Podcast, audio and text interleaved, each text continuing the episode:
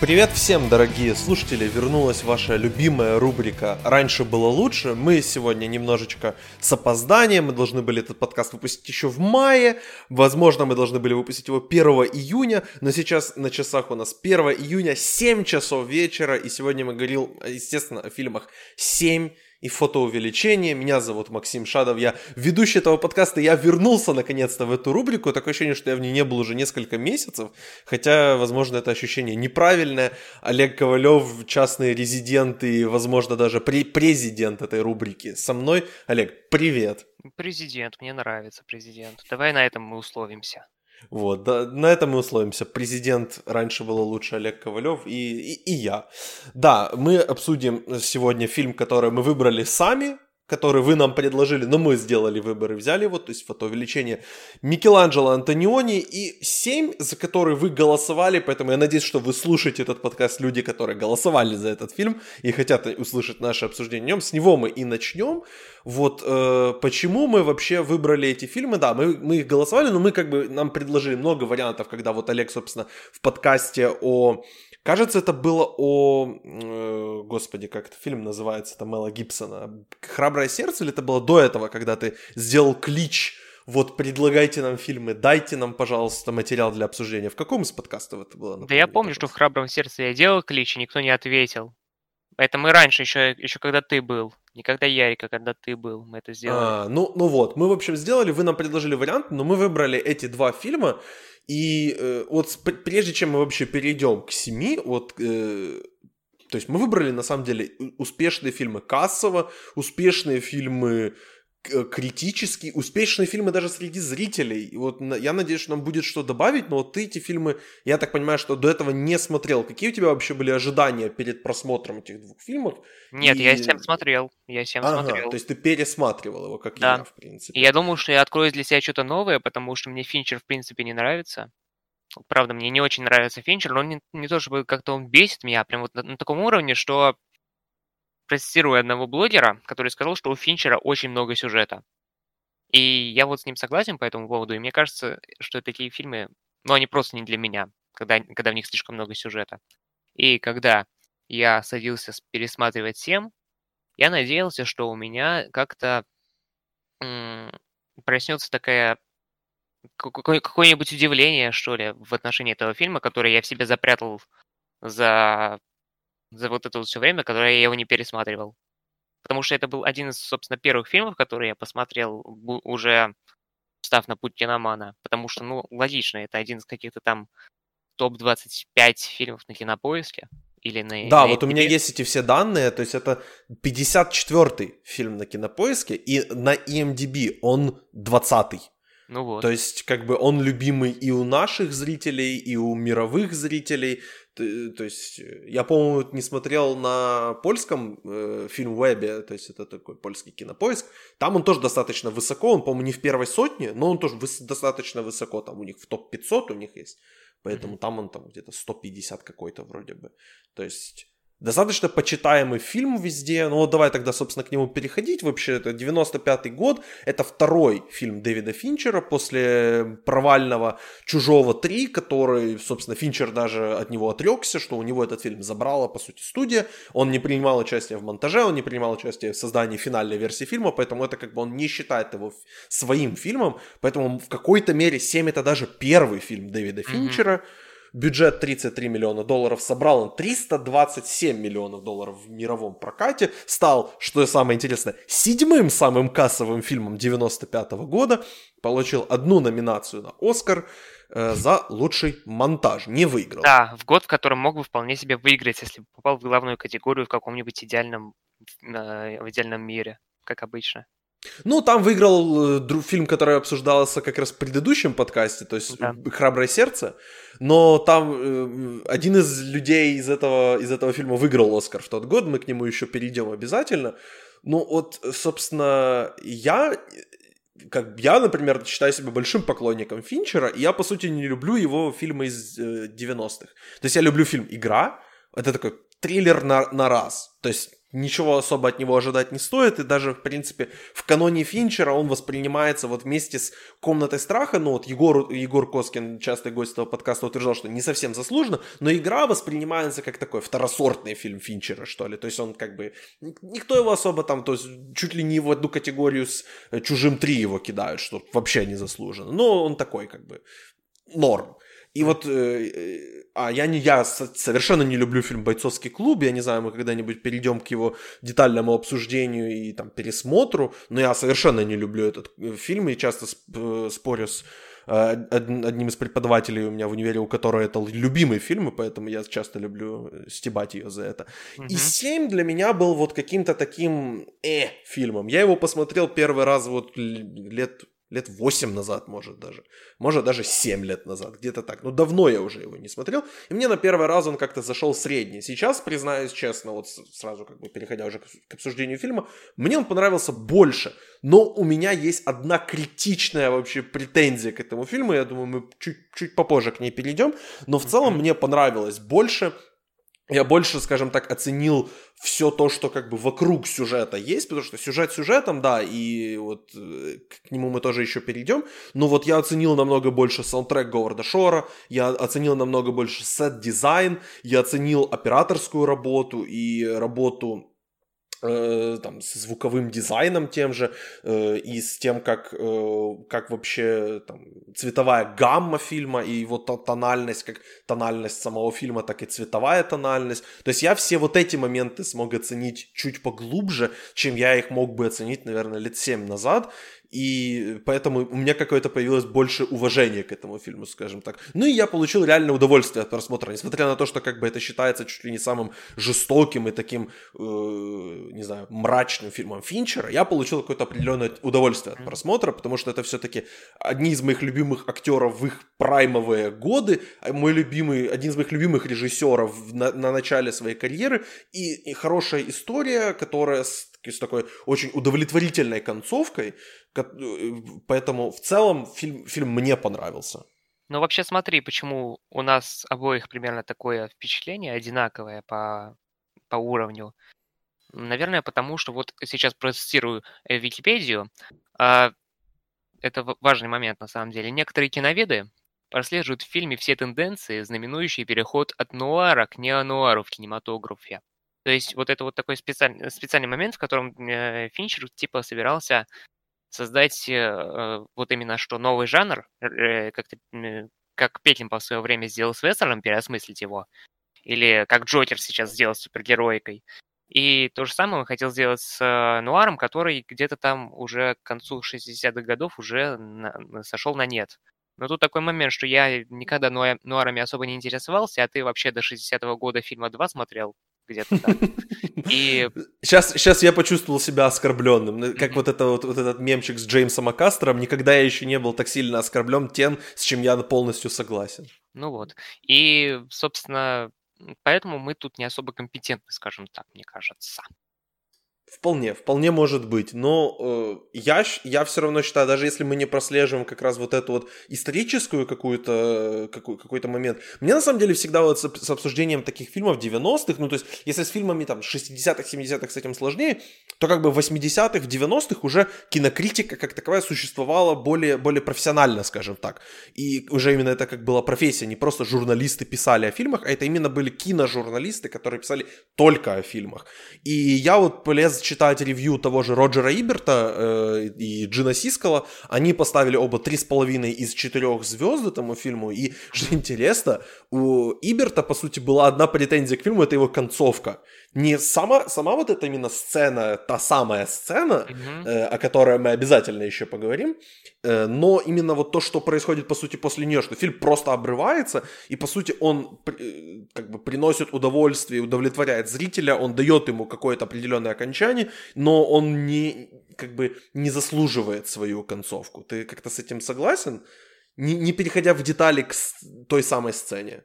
Не переходя к детали. Да почему бы не переходя к детали? Я не перейду, конечно, все и так, наверное, знают, что там произошло. Но, в принципе... Я, я а просто хочу о ней как бы чуть-чуть отдельно поговорить вот после того, как ты скажешь, э, потому что есть важный, важный момент, связанный с этим фильмом, поэтому... Если хочешь, можем сейчас сразу к нему перейти, если не, тебе ну, есть смотри, что сказать по концовке. Смотри, просто самая, самая самая концовка, которую ты говоришь, видимо, уж разочаровывающаяся и а, разочаровывающая и идет вот этот обрыв, это она наступает после момента, который, э, судя по истории создания фильма, оказался чудом, единственным э, продюсерским решением. Ну, не то, что продюсерским решением, а поступ, э, как это сказать, поступок, э, снисхождением, грубо говоря, Финчера на то, что ну ладно, давайте сделаем так. Я и так много добился, я у вас добился вот именно вот такой концовки, который хотел, но все-таки нужно вставить вот это вот закадровый голос Моргана Фримана, который, э, цитирует Хемингуэя, по-моему, говорит, да. э, жизнь э, или что там, жизнь это прекрасная прекрасная фигня, и за нее нужно бороться, и с последним я согласен. И вот это вот, ну, оно очень сильно выда... вы... выпадает из общего контекста, потому что это единственный закадровый голос за весь фильм. Это чувствуется как э, какой-то там, не знаю, осадочек неприятный, как, как будто я посмотрел э, «Темный город» в театральной версии, который э, в прологе спойлерит вообще все, что будет э, в главном э, твисте происходить. Вот, кстати, хорошо, что ты сказал как раз это слово. Я вот на букву «С». Я как раз хотел бы у тебя о нем спросить, потому что с фильмом «7» вот за ним как бы влечется такой вот шлейф вот этих самых как бы спойлеров. И у меня, в принципе, вопрос, вот насколько ты был, попробуй вообще перенестись в то время, когда ты первый раз посмотрел mm-hmm. этот фильм, насколько ты вообще знал о сцене What's in a box? What's in a box? Вот насколько ты знал вообще об этой Насколько сцене? я знал, смотри, я отвечу быстро. И, и как ты относишься к спойлерам, в принципе? Как я отношусь к спойлерам, в принципе? Нормально отношусь к спойлерам, и мне кажется, что имеет место правильность того исследования, которое говорит, что чем больше читающий знает про то, что будет в конце произведения или в середине, тем ему интереснее читать. Я вот, собственно, книгу «Имя ветра» делал э, недавно ревью в своей группе. Нетипично для меня, конечно, э, в киногруппе делать на книгу, но неважно. Э, там смысл-то в том, что спойлерится все. Вот буквально сначала главный герой рассказывает, что там у него в жизни произойдет, а до этого нам еще показывают э, вообще э, его в состоянии теперешнем, когда он уже всю эту самую историю, которую он рассказывает, прошел. И поэтому я к спойлерам отношусь скорее благосклонно, но главное, чтобы фильм был достаточно талантлив для того, чтобы э, быть смотрибельным, когда ты знаешь эти самые спойлеры. Но большинство все-таки таких фильмов, они, наверное, такие. А что касается того, как я помнил вот эту самую... Как я, что я знал про эту самую сцену, я тебе скажу. Я сразу вот э, тогда уже понял вот, вот этот вот самый сюжетный крючок, что, собственно, в коробке будет. И сразу полез э, параллельно смотреть э, в сюжет на Википедии. Посмотрел и убедился, что я прав, и сел смотреть дальше. Вот так. Интересно, интересно. У меня просто такое ощущение, что есть, что из-за, э, не знаю, насколько были популярны мемы в то время, когда я смотрел этот фильм, но у меня такое ощущение, вот, что я всегда именно из культуры уже откуда-то знал, что будет в конце. Угу. Где-то это, не знаю, может, я как-то, не знаю, с мамой как-то, мама этот фильм смотрела, где-то там я на фоне это уловил, или это я где-то в интернете уже узнал. Но мне такое ощущение, что я всегда знал о том, что будет в конце, и, и, и как-то я не помню себя, не знающего этот спойлер, скажем так. Mm-hmm. Это вот как со спойлером с э, пятым эпизодом Звездных ну, войн. Да. То есть как бы все его знают сейчас уже кроме там самых маленьких детей, может, ну, как бы, которым вообще это как бы до лампочки. Ну, и поэтому вот, а сейчас, когда я смотрел, то есть я уже не то, что как бы просто знал спойлер, я знал как бы весь сюжет, весь контекст, что будет происходить, и я просто как-то на сюжет смог чуть ли не закрыть глаза, и вот когда ты говоришь, что Финчер это, это режиссер, у которого слишком много сюжета, то вот не знаю, у тебя, может, получилось так сделать или нет, но я реально сюжет оставил, как можно сказать, на втором плане, потому что я реально знал, что сейчас будет вот это, сейчас будет это, сейчас будет это, сейчас будет этот грех, потом вот этот грех, потом вот этот грех, убьют того, будет сцена там, будет Морган Фриман смеяться на кухне, а потом будет... Ну, короче, то есть я все вот эти вот шаги знал, э, но и поэтому это смог, я смог как бы на, на них просто как бы их на фон себе поставить и следить, смотреть за какими-то другими моментами. То есть, mm-hmm. чуть ли не улавливать тот же там саундтрек Говарда Шора или как вообще формировался стиль того же Финчера. И как, как, например, э, это выглядит там... Я реально больше думал во время просмотра фильма о том, как бы в 95-м году Финчер снял бы второй сезон Майндхантера, вот про поиски убийца, убийцы детей из Атланты, которым посвящен больш, большинство второго сезона э, этого сериала. Мне было бы интересно, вот как, этот, как он снял бы этот э, фильм про это событие в 90-х. Ну, вот, я больше об этом думал даже, чем про сценарий фильма. Отвечая, мне кажется, он бы это снял в клиповой манере. Ну, Вполне возможно. Ну, это, собственно, никак не это самое, не минус никакой, это не, не претензия, а просто факт, что Финчер был одним из э, трех режиссеров. Я вот недавно читал э, интервью э, с Вадимом Перельманом, который снимал э, «Дом из песка и тумана», по-моему. И mm-hmm. он говорил, что типа, вот, блин, я был, я вот приехал в Лос-Анджелес, там работал над клипами, и в итоге я стал именно тем челом, которые вышли вот из э, той зоны в этом году, э, все, все годы точнее. Вот э, со мной были Финчер и, не соврать, Кэмерон. Наверное, ну, Спайк Джонс еще известный клипмейкер, да. но он чуть позже, конечно, уже под, подходит. Угу. Ну, клипмейкер и... это как бы, это, скажем так, некоторые клипмейкеры вырастают хорошими режиссерами, а некоторые снимают э, этот, как там, одноклассники.ру на клика и удачу. Вот mm-hmm. поэтому... Поэтому, как бы, да. Давай немножко поговорим о том, о чем мы, как бы, говорим. Ну, ты говорить не особо любишь, но об актерах. Давай. Потому что вот тут, собственно, приходит мой Я люблю Брэда Питта. Я люблю Брэда Питта, поэтому давай. Давай, у меня мой критический, мой, мой первый критический, как бы, единственный, по сути, претензия к этому фильму. Мне кажется, Брэд Питт плох в этом фильме.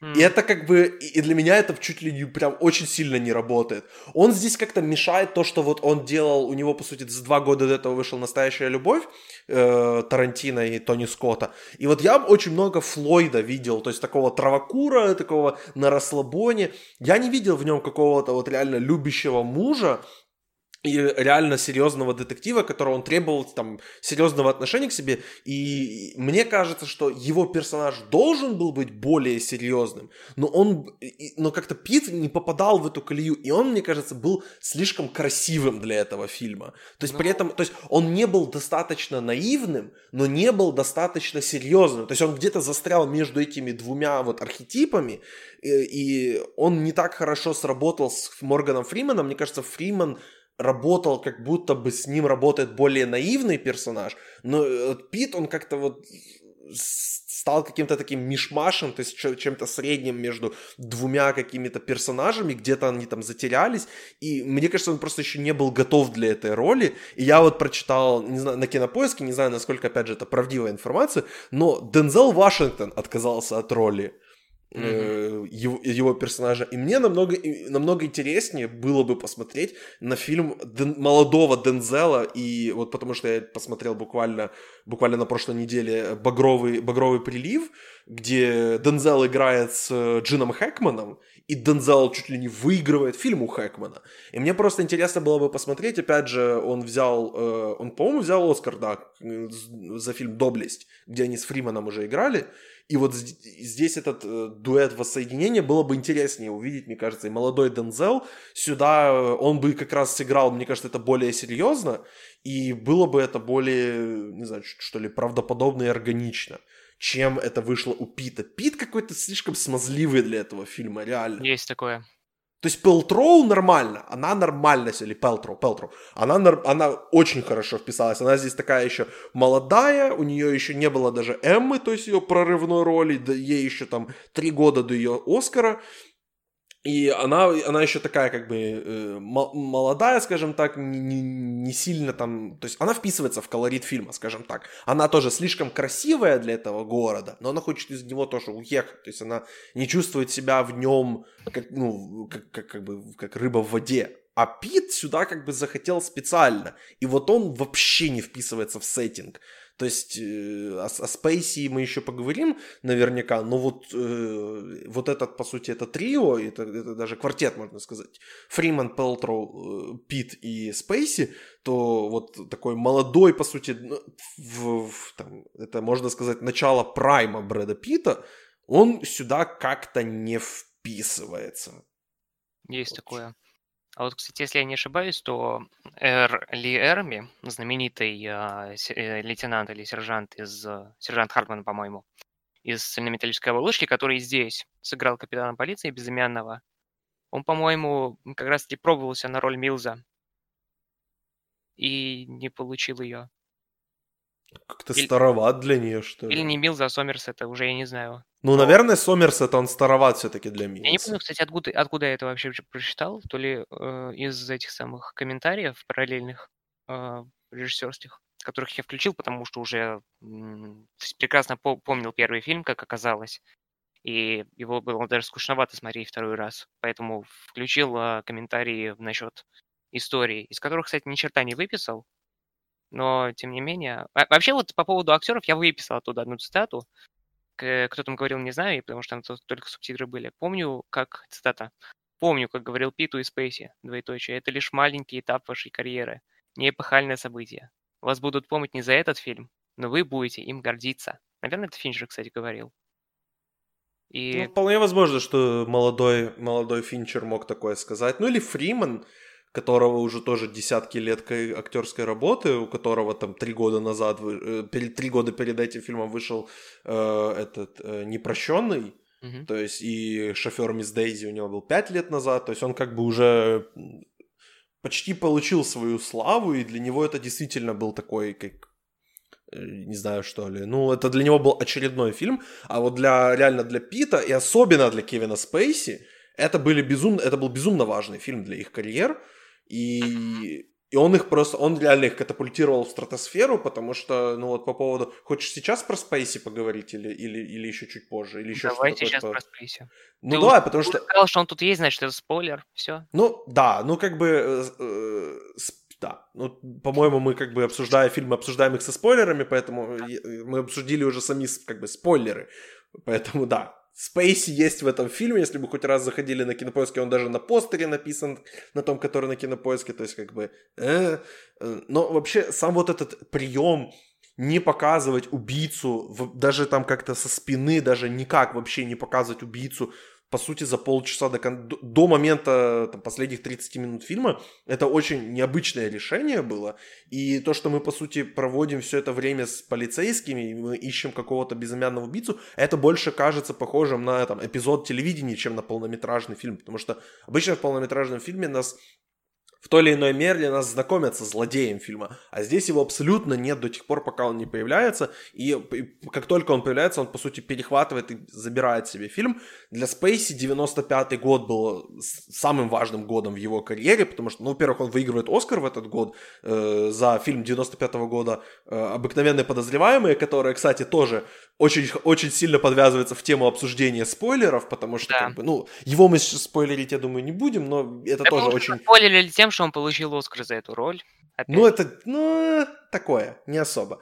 Но сам факт, что у него такой вот double banger, у него и, и обыкновенно подозреваемые, и, и, и Семь, где он играет иконических просто персонажей, и э, которые как бы за, запали, запали всем всем в память. У него еще, кстати, фильм «Эпидемия» в том году вышел с, эм, с Морганом Фриманом тоже в одной из ролей, поэтому вот у него такие три, три больших проекта, но это...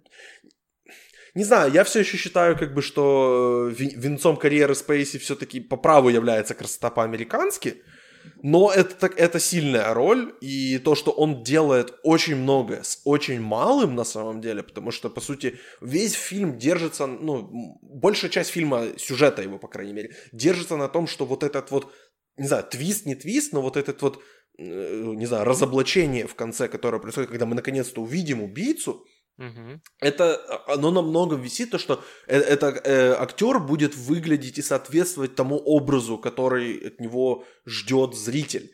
Потому что, ну, например, ну, честно, мне до сих пор стыдно за это, за стыдно за других людей, понятное дело, когда я пошел на Звездные войны Возрождение э, или Пробуждение силы, и когда Кайло Рен снимает маску, а там Адам Драйвер и люди смеются, mm-hmm. ну, что-то, видимо, не сработало. Я не знаю, почему это не сработало, но опять же, если бы мы, если бы вот за полчаса до конца фильма мы видим, как Кевин Спейси заходит в э, участок, он лысый, и он полностью в крови, и как бы ты его не воспринимаешь за какую-то реальную угрозу, или даже за психопата. Фильм перестает работать вообще.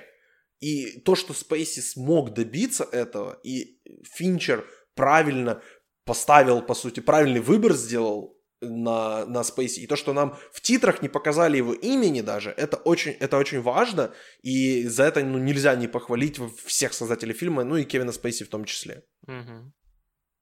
А, я просто вот зацепился опять-таки за вот эту вот формулировку любимую, перестает работать. Мы вначале определили, что вот фильм, он как бы пытается новый жанр изобрести.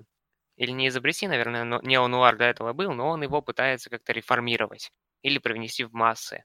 И сам вот этот вот твист с появлением Спейси, появлением Джона Доу, который... Ты там тоже что-то такое говорил, на что я хотел возразить. Ну, ты сам посмотри на его имя хотя бы, которое чисто генеричное, вот это вот, э, буквально показывающее то, что у него нет никакой идентичности э, личностной. А этот, э, как бы, его образ, он, он пытается деконструировать таким образом детектив. Типа, вот есть копы, которые хотят поймать убийцу, и у них ни хрена не получается, и поэтому убийца сам к ним приходит. А, что бы тут могло не сработать? Как, что ты имеешь в виду? Ну, я имею в виду, что если бы убийца не выглядел устрашающе или как психопат, или, ну, собственно, если бы, опять же, внешним видом, э, тем, как вот там костюм его не был, э, не, не был построен, то как вот решение сделать Кевина Спейси лысым, то есть потому что Кевин Спейси, он, он не лысый, как бы у него есть волосы, и это как бы, ну, все еще, особенно в 95-м году, когда кто-то брился на лысо, это было шоком. Поэтому как, вот весь этот образ, он сработал в тот момент, когда он появляется. Мы еще тогда, мы, по-моему, уже тогда знаем, что его зовут Джон, что он себя называет Джон Доу, но опять же, вот этот его вид с выжженными э, отпечатками пальцев, то есть весь этот образ, который мы себе в голове строим определенный, да, у нас с тобой уже он есть, потому что мы знаем, что да, что там будет э, что там будет убийца, что там будет Кевин Спейси. Но опять же, Кевин Спейси, он, не знаю, в 2004 году он сыграл известного певца Бобби, Бобби Деррина, по-моему, зовут его, где он бегал, прыгал, танцевал, пел. То есть у Спейси есть рейндж, у Спейси есть разный вот этот образ, то есть тот же у него в 97 году «Секреты Лос-Анджелеса», где он играет такого дурачка полицейского шоумена, и он ходит и такой ловелас, и весь такой популярный дядька, и вот все его любят, и, или все его не любят, то есть как бы... Э, а здесь он должен сыграть устрашающе. И Спейси, он по сути, ну, устрашающим никогда не был, ну вот по сути, кроме этого фильма, и, ну, можно сказать, даже кроме карточного домика. То есть это не та нота, которую он обычно играет, если посмотреть его карьеру. И поэтому, в принципе, решение взять Спейси и, в принципе, вот умение так построить его образ, это, это очень-очень эффективно сработало, мне кажется. И, и это, в этом в, в основном заслуга как раз, э, мне кажется, Дэвида Финчера. Хорошо, согласен. Ну поэтому и это очень важный для меня а, аспект этого фильма. Я понимаю, что как бы, э, не знаю, деконструи... сейчас уже все знают, что Кевин Спейси есть в фильме «7», и даже если ты заходишь просто на его профиль на кинопоиске, у него лучшие фильмы, у него на первом месте стоит, собственно, 7. Mm-hmm. То есть, как бы не, уже, уже сейчас, в 2020 году, никто как бы не пытается скрывать или не показывать этого. Не знаю, хорошо это или плохо, как это влияет на качество фильма. Вот, вот например, вы можете написать нам в комментариях, вот люди, вот реально, рас, расскажите, как вы вообще посмотрели первый раз фильм «7»? Знали ли вы о том, что там будет Спейси? Не знали. Знали ли вы, кто такой Кевин Спейси, в принципе? И как, как, как вообще вот этот э, твист, не твист, разоблачение сработало на вас? И как оно вам понравилось, не понравилось? И вот э, расскажите нам об этом, просто, потому что мне реально это интересно. Мне, мне очень важно не только знать и, в принципе, интересоваться не только то, какие фильмы люди смотрят, а как их люди смотрят и как они их воспринимают. Поэтому мне это безумно интересно. Поэтому, да, расскажите нам, пожалуйста, не знаю, или, или в личку напишите, или в паблике нам в, кон- в комментах напишите. В общем, вы знаете, что делать. Что мы еще не обсудили по поводу фильма 7? Что бы ты еще хотел добавить? Да фиг знает. Вот по поводу деконструкции я уже э, сказал, вот так вот скользь упомянул. А у меня, в принципе, из подготовки было только две цитаты. Вот это вот про Пита и Спейси, которые я прочитал, что они не станут, не будут э, знамениты за этот фильм. И вот вторая цитата, которая, собственно, отражает некоторую, некоторое мое отношение вообще ко всему голливудскому мейнстриму современному, и, видимо, не только современному, а вообще ко всему, и что отличает подход Финчера к своему фильму от э, подхода, собственно, типично голливудского. Цитата. Проблема в том, что кино – заложник жанровых штампов. Нужно вывернуться наизнанку, чтобы сломать эти штампы. Чтобы зритель очнулся. Понял, что не знает, чем все кончится. И вот тот же самый момент про, с появлением Спейси, внезапным его криком «Офицер!» среди э, полицейского участка, это тоже вот именно тот момент, когда ты не, не, не ждешь. То есть, когда ты смотришь типичный детектив, или хотя бы, с, э, точнее, ты смотришь всем и думаешь, что это пока что типичный детектив, в 95-м э, году, конечно, а не сейчас. Потому что все знают, что такое 7, мы об этом сказали. А, ты сидишь и думаешь, блин, у них не осталось никаких зацепок.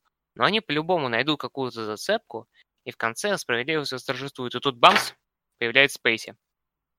И после этого ты реально не знаешь, что произойдет. После этого они едут туда и, и смотрят, что там в коробке.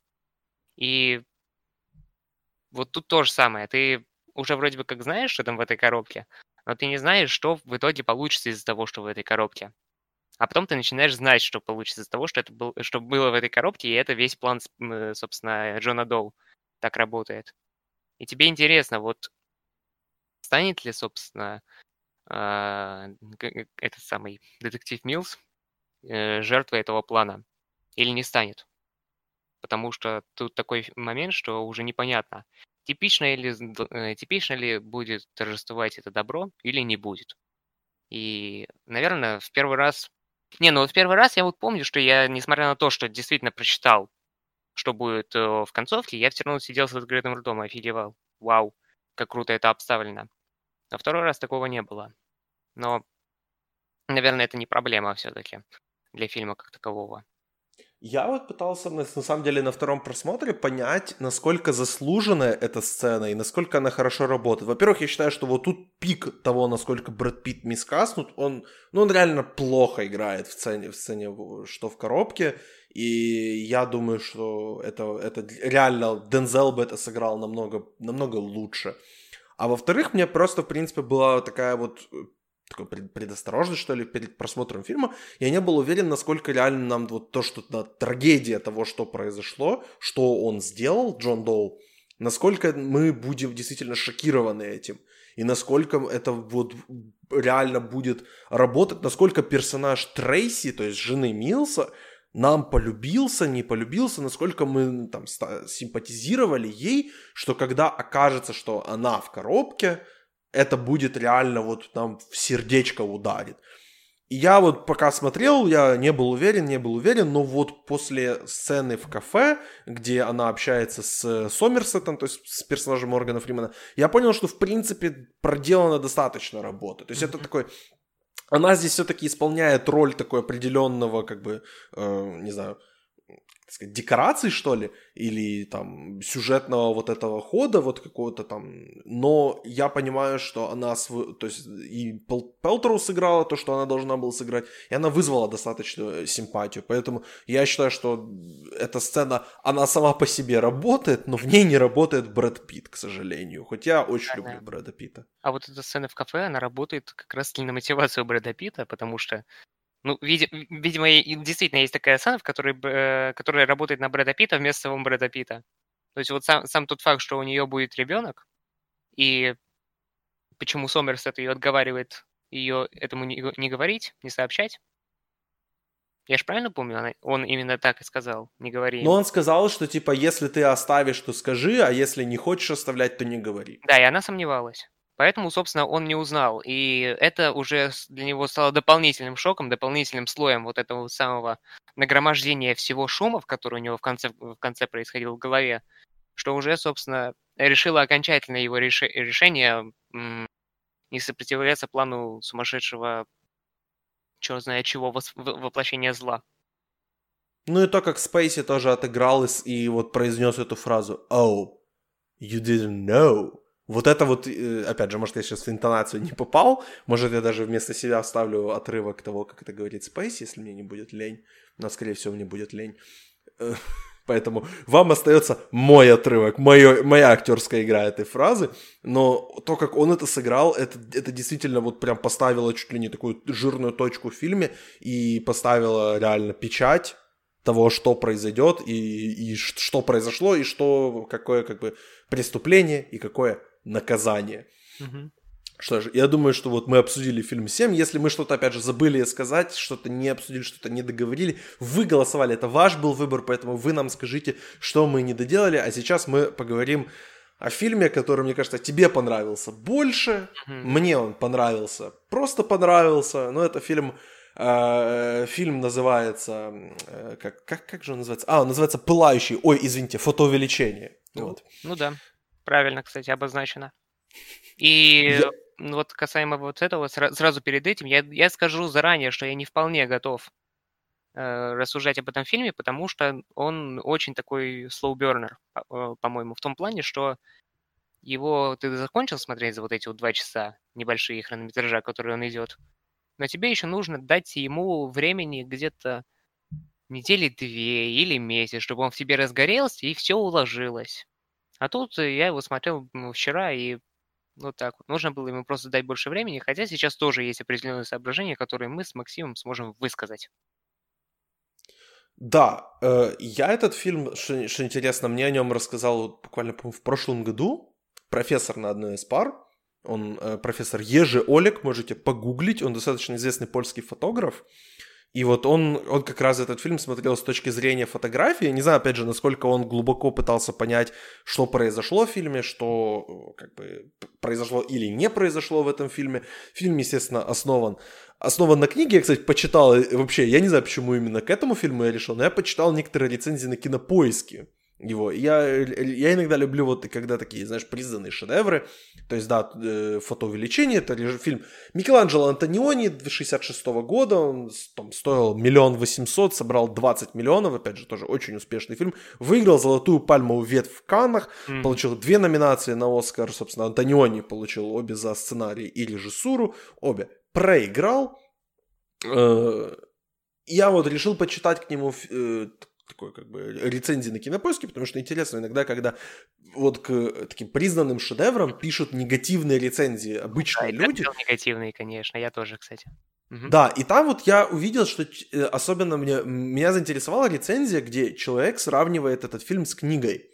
И что типа Антониони остался на поверхности, а книга пошла глубже и что типа вот, э, да, тут есть, например, одна рецензия, которая с заголовком «Не боюсь своего мнения и давления ценителей высокого», это сразу как бы, сразу мнение человека не, не учитывается. Тут есть еще хуже, конечно, человек пишет не фильм, а унылая Г и ставит один из десяти, тут как бы все понятно. Ну вот, Но кстати, человек... по поводу того, который там не, не стесняется своего мнения, я прям м, насчет типа таких людей, если я правильно помню, я тут э, небольшой текстик подготовил.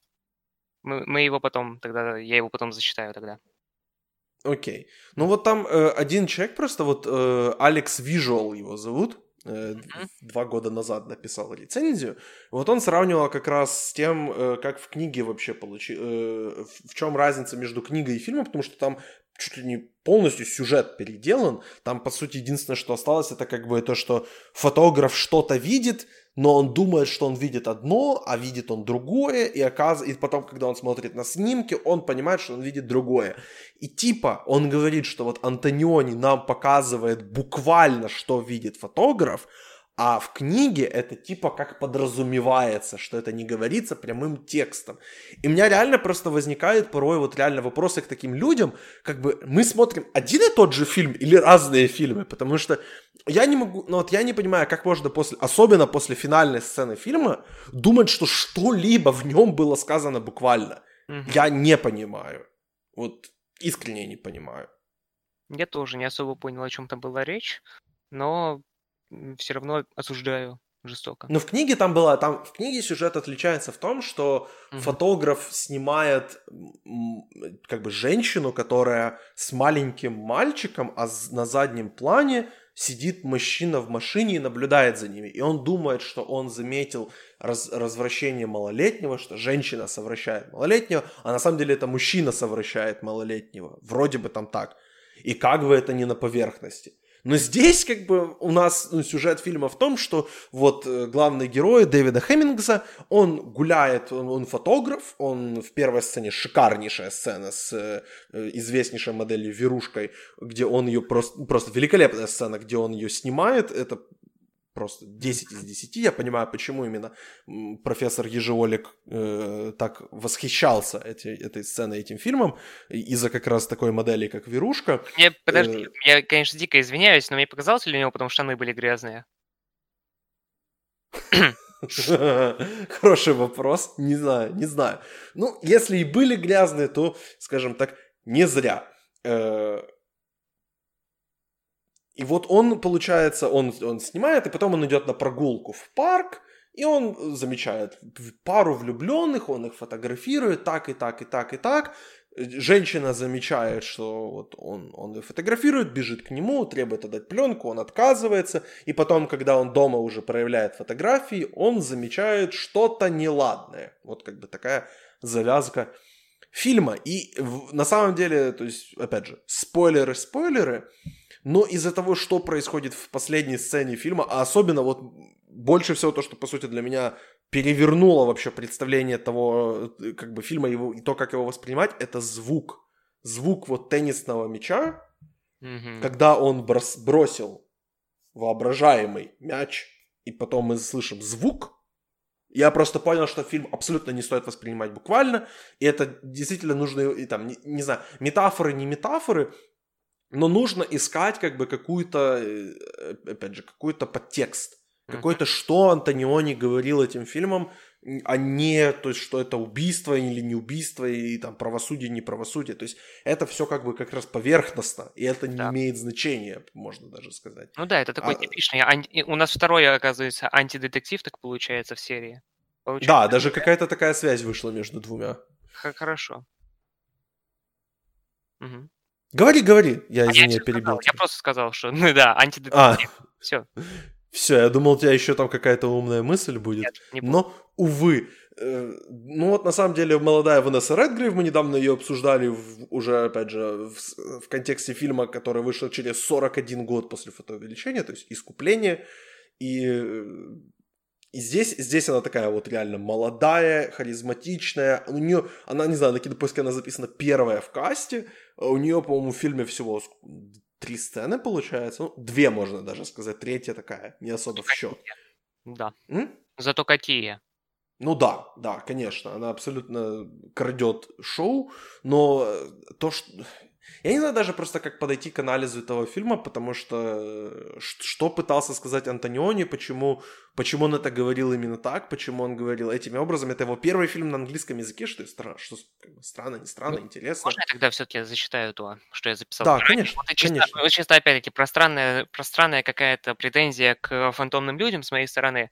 Но вот если я правильно помню ту претензию, которую, ну, ту рецензию красную, которая писала про вот, блин, опять всякая фигня с синими занавесками и так далее. Вот как раз-таки насчет синих занавесок, потому что, ну, правда, у очень многих людей с такими фильмами могут возникнуть именно проблемы, потому что они, как э, человек из первой рецензии, на которую ты обратил внимание, про сравнение с книгой, считает, что э, фильмы, они какие-то более бессмысленные или более поверхностные, чем литература. Ну, во-первых, мне кажется, что это просто так и есть. Потому что литература, она позволяет э, копать вглубь намного эффективнее, чем э, искусство, э, киноискусство, которое заранее, не заранее, а в принципе оно ограничено рамками драматургии, которые можно как-то там изъебнуться, вывернуть. Но чаще всего это, это получается либо криво, не чаще всего, а ну, получается, ну, не криво, а как не полностью.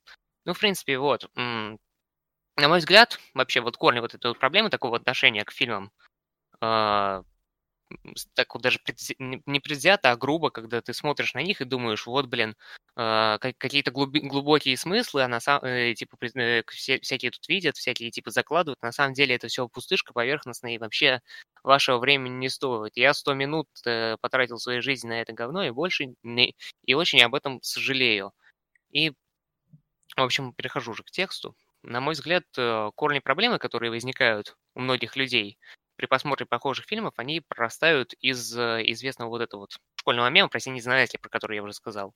Типа, нехер искать потаенный смысл там, где его нет, э, и, и так далее. С одной стороны, это так, правда. Никакого смысла в занавесках как таковых нет, а у Антониони таких вот моментов очень много. Я, например, выписал себе два образа, на которых обратил внимание которые, ну, просто так нельзя, наверное, было поставить, но они, тем не менее, есть. Это мальчик, который стоит у железной ограды дома э, фотографа Томаса и, и смотрит на него. И все, никаких у него интеракций нет. И такая э, э, импозантная дама в теле, которая убирает мусор в саду. Э, помнишь обоих этих, да? Ты не... Мальчика помню, а вот даму эту не помню. Но она так очень выделяется. Я не знаю, может быть, это нужно было чисто для того, чтобы как-то э, заполнить э, кадр. Или это действительно что-то знаешь, но я уже говорил, я, э, я не, пере, это самое, не переваривал еще фильм достаточно. И мало что про него читал. Ну, в общем, э, с одной стороны, э, это так. В синих занавесках, вот из, из того мема, э, действительно нет никакого смысла. Но разве кто-то говорил именно о смысле как таковом? То есть э, дело-то в том, что вопреки общепринятой трактовке этого мема, дураком может быть не только учитель. Вот, э, например, ученику говорят, что синий цвет обозначает тоску. И в кино это действительно так работает, с этим никто не будет спорить. То есть холодная цветовая палитра, она создает у зрителя соответствующее настроение, погружает его в меланхолию. Это так. Это просто так работает. Э, даже Ладно, буду без, без примеров, это просто... Я, я думаю, что никто с этим спорить не будет. Но если ученик дурак, он может заключить, что занавески, по словам учителя, опять-таки, это прям первопричина вот этой самой тоски, будто какая-то проклятая скрытная сущность, э, отравляющая, э, отравляющая все вокруг себя в этих занавесках засела и сидит, и все. И, и писатель прям, прям э, именно смысл какой-то потаенный скрыл в этих самых занавесках. Хотя на деле эти занавески это всего лишь лакмусовая бумажка, которая реагирует на отраву, вот эту самую, которая исходит уже от состояния героев. То есть это все художественный образ, который как-то окрашивает, э, собственно, тот смысл, который далеко не потаенный, который этим автором закладывается.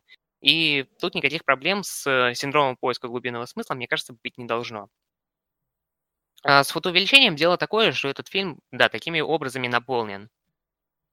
Но в то же время одна из ключевых сцен для понимания а, в фильме свои, э, свои, он, он сам своими, это, как, как правильно сказать, фильм словами персонажа художника говорит следующее.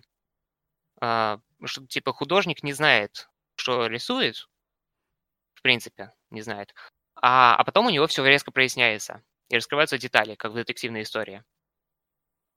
И потом уже, собственно, вот этот вот Томас просил у него картину купить, а тот ему отказал. Собственно, я думаю, что в этом и заключается основной э, режиссерский стиль Антониони. Но я опять-таки не хочу очень сильно утверждать, потому что это первый фильм, что я у него посмотрел, и чтобы быть как-то более объективным, мне стоит хотя бы первую трилогию отчуждения у него посмотреть. И... А я этого пока не сделал, поэтому пока что так. Мне еще интересно вот э, то, почему этот фильм был таким популярным и почему именно он э, так, потому что как бы обычно такие вот это фильм, ну можно его назвать артхаусом.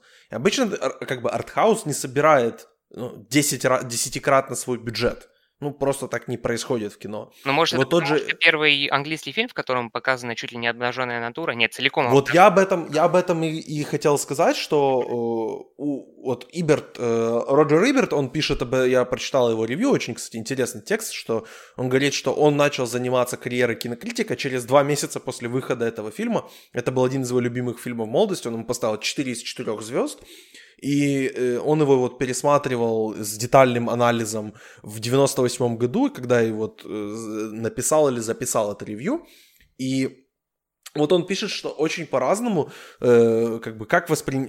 что именно цепляло людей при просмотре этого фильма вот в, в разные эпохи. Если в 60-е это действительно была известна вот эта сцена оргии, не оргии, группового секса э, с женщинами, где, по сути, их полностью обнаженными видно, и можно даже увидеть, о господи, э, лобковые волосы, какой ужас и кошмар.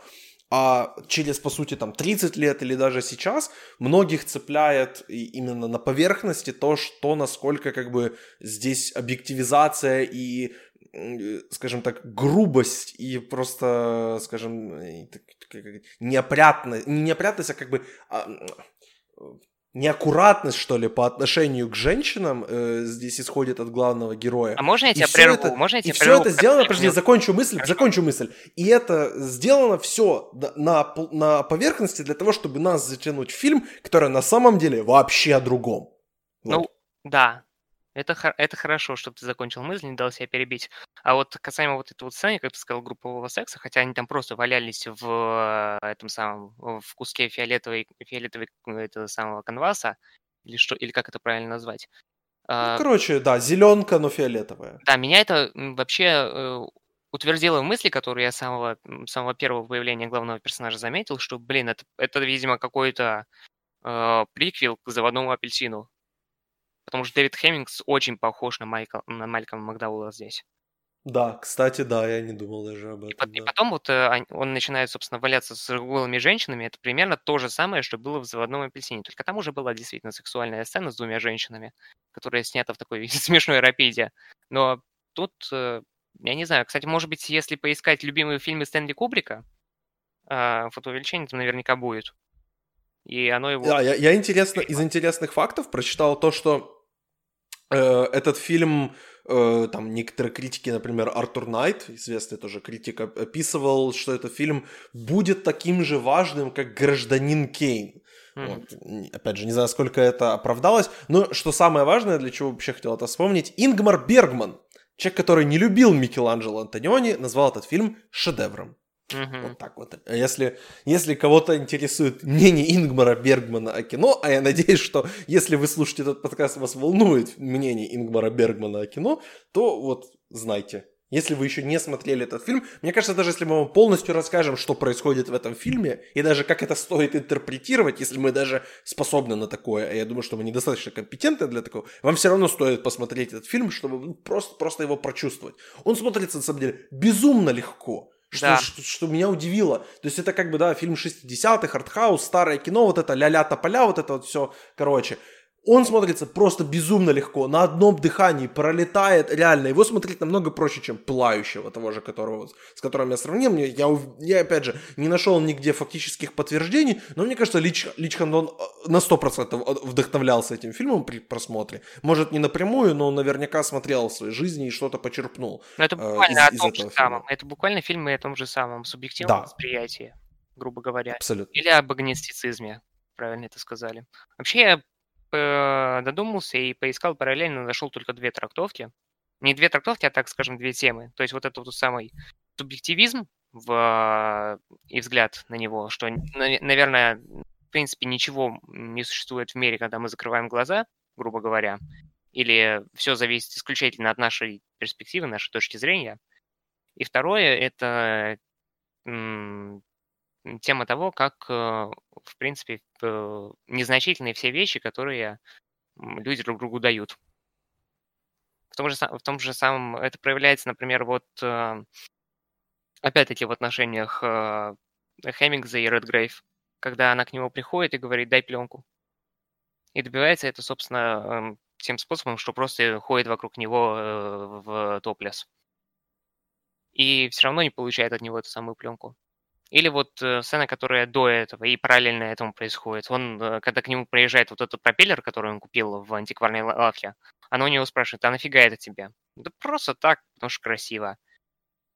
И в целом это вообще э, описывает мое такое весьма легкое отношение вообще к, ко всему артхаусу, который очень многих пугает, но тем не менее, если смотреть, э, да, посме, посмелюсь сказать, если смотреть артхаус как я, то, наверное, вам будет намного проще. Это просто красиво. Иногда что-то там э, умное проскакивает. Вот и все. Да, приблизительно так это, так это и есть. Э, я чувствую, что нам можно больше сказать про этот фильм, но мы как, как-то, как-то я чувствую, что мы мало, маловато сказали что-то добавить. Ну, про Редгрейв сказали, про Верушку сказали, про Хеммингса в принципе сказали. Угу не знаю даже, ну просто сидеть здесь и реально рассказывать трактовку этого фильма как-то не очень интересно. Знаете просто, что... И опять же, если вам это важно, то Егору этот фильм очень нравится, и Денису этот фильм тоже нравится, но чуть поменьше. Поэтому вот, если я знаю, что нашим, нашим слушателям важно мнение Егора и Дениса, поэтому вот знайте, им этот фильм тоже нравится, поэтому вот мы все четверо рекомендуем его обязательно к просмотру. И, ну, к сожалению, поэтому... мы не знаем, и никто, наверное, не интересуется мнением Никиты, но если бы Никита посмотрел этот фильм и очень плохо бы о нем отозвался, мы бы провели такой охерительный анализ, которого еще на этом канале не выходило. К сожалению, контент по пылающему вышел не у нас. Да. Но это... Да. Увы. опять-таки требует времени. Я, например, точно, точно уверен, что я буду э, как-то читать про этот фильм побольше. Я буду про него читать уже после того, как посмотрю первые фильмы Антониони, его трилогию отчуждение, э, затмение, приключения и ночь. Не помню, в каком порядке, но в таком. И, в принципе, со временем, как э, было бы, наверное, прикольно рассказать об этом повторно. Я так думаю. Главное, чтобы нашелся повод. Вряд ли мы когда-нибудь будем записывать фильмографию Антониони, потому что человек умер, и с него хайпа нельзя, нельзя словить уже. Но... Но если вы хотите, чтобы мы записали фильмографию Антониони, скажите нам, пожалуйста. Потому что есть, есть из чего выбирать, есть что смотреть, в принципе. Э, мы э, в июне выпустим еще один подкаст серии «Раньше было лучше». Мы поговорим о двух фильмах, которые, за которые тоже вы проголосовали почему-то по какой-то непонятной мне причине. Но если с мол- молчанием ягнят я еще смириться могу, то зачем вы меня заставляете пересматривать убийство священного оленя, я не понимаю. Но, знаешь, народ сказал, что придется исполнять. Да, Олег? Да я не против. Вот, да. я, я немножко против, я не, я не хочу. Мне на самом деле интереснее было бы Лобстера пересмотреть, или посмотреть в Собачий Клык, или как он, Доктут, как он называется, Собачий Зуб. Клык, окей, вот. Я бы лучше эти, один из этих двух посмотрел. Но хотите убийство священного оленя, я вам его принесу с Барри Кёганом и тарелкой пасты. Получите э, от нас подкастик. Надеюсь, что вам и этот понравился. Пишите нам обязательно. Всегда приятно читать ваши комментарии. Олег, спасибо тебе большое за очередной подкаст. Всегда приятно. Вот я да, уже наконец-то на новой квартире могу ругаться матом, но я не, сегодня этого не делал. Но я уверен, что еще все, все впереди. Да, все... еще все впереди. Да, жизнь продолжается. Всех с началом лета тоже поздравляю и с Днем защиты детей. Вот, хотя, когда вы будете слушать подкаст, этот, этот день уже закончится. На этом, да, у нас все. Ожидайте тоже подкастов в июне. У нас куча планов. По-моему, будет то ли 4, то ли 5 подкастов. Поэтому следите за обновлениями, подписывайтесь на нас обязательно, читайте нас во всех соцсетях и слушайте нас в тех приложениях для подкастов, где вам удобно. Спасибо большое всем, кто слушал и пока.